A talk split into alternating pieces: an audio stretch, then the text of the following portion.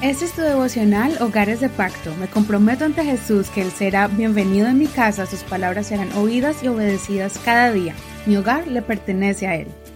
Julio 17. El manual de vida.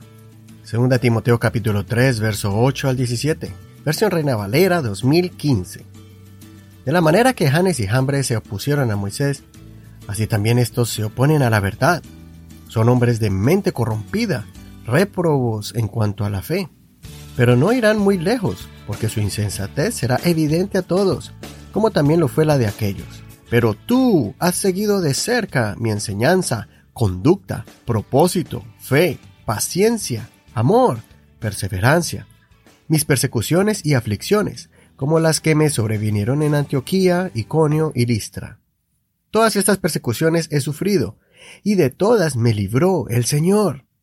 También todos los que quieran vivir piadosamente en Cristo Jesús serán perseguidos. Pero los malos hombres y los engañadores irán de mal en peor, engañando y siendo engañados. Pero persiste tú en lo que has aprendido y te has persuadido, sabiendo de quiénes lo has aprendido, y que desde tu niñez has conocido las sagradas escrituras, las cuales te pueden hacer sabio para la salvación por medio de la fe que es en Cristo Jesús. Toda la escritura es inspirada por Dios y es útil para la enseñanza, para la reprensión, para la corrección, para la instrucción en justicia, a fin de que el hombre de Dios sea perfecto, enteramente capacitado para toda buena obra. En este capítulo, el apóstol sigue dándole advertencias a Timoteo sobre aquellos que se desvían de la verdad y que engañan a otros. También advierte sobre las personas que van a seguir siendo engañadas y que nunca llegarán al conocimiento de la verdad por escuchar a los falsos maestros. Por eso el apóstol Pablo le recuerda a Timoteo sobre todas las pruebas que él ha sufrido por llevar el mensaje de la verdad. Y dice que todos nosotros también vamos a pasar por tribulaciones, que si resistimos hasta el final seremos recompensados. En cambio, los engañadores van a ser expuestos porque no van a poder cubrir su mentira por mucho tiempo. La forma para mantenerse firme es no olvidar lo que hemos aprendido. Y la forma para no olvidar lo aprendido es escudriñar las escrituras. Este es el manual de la vida para todo ser humano y también es el manual del cristiano para que nunca se aparte del camino de la vida y obtenga la vida eterna. Y mientras estamos en esta tierra, debemos servir al Señor. Por eso, este es el manual para toda persona que quiera servir al Señor. Pero tenemos que pasar por el proceso de ser corregido, enseñado, y después seremos instruidos para que hagamos la obra de Dios. Cuando la palabra de Dios nos corrige, es porque estamos viviendo en ignorancia, haciendo lo que no le agrada a Dios guiados por nuestra propia opinión o deseos.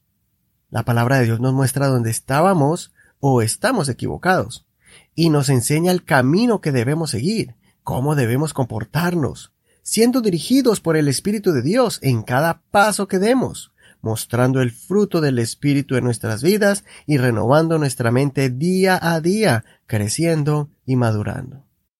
Al final, nos capacita para que seamos verdaderos ministros de Dios, servidores de su obra y representantes del reino de los cielos a donde quiera que vamos, permitiendo que los dones dados por el Espíritu de Dios se activen, ejerciendo el llamado y haciendo la obra que Dios quiere que hagamos mientras estemos en esta tierra hasta que Él venga por su iglesia. Por eso les animo a que saquen un tiempo en casa, específicamente para estudiar la palabra de Dios con cada uno de los miembros de su hogar. La Biblia dice, instruye al niño en su camino, y cuando sea adulto no se apartará de él.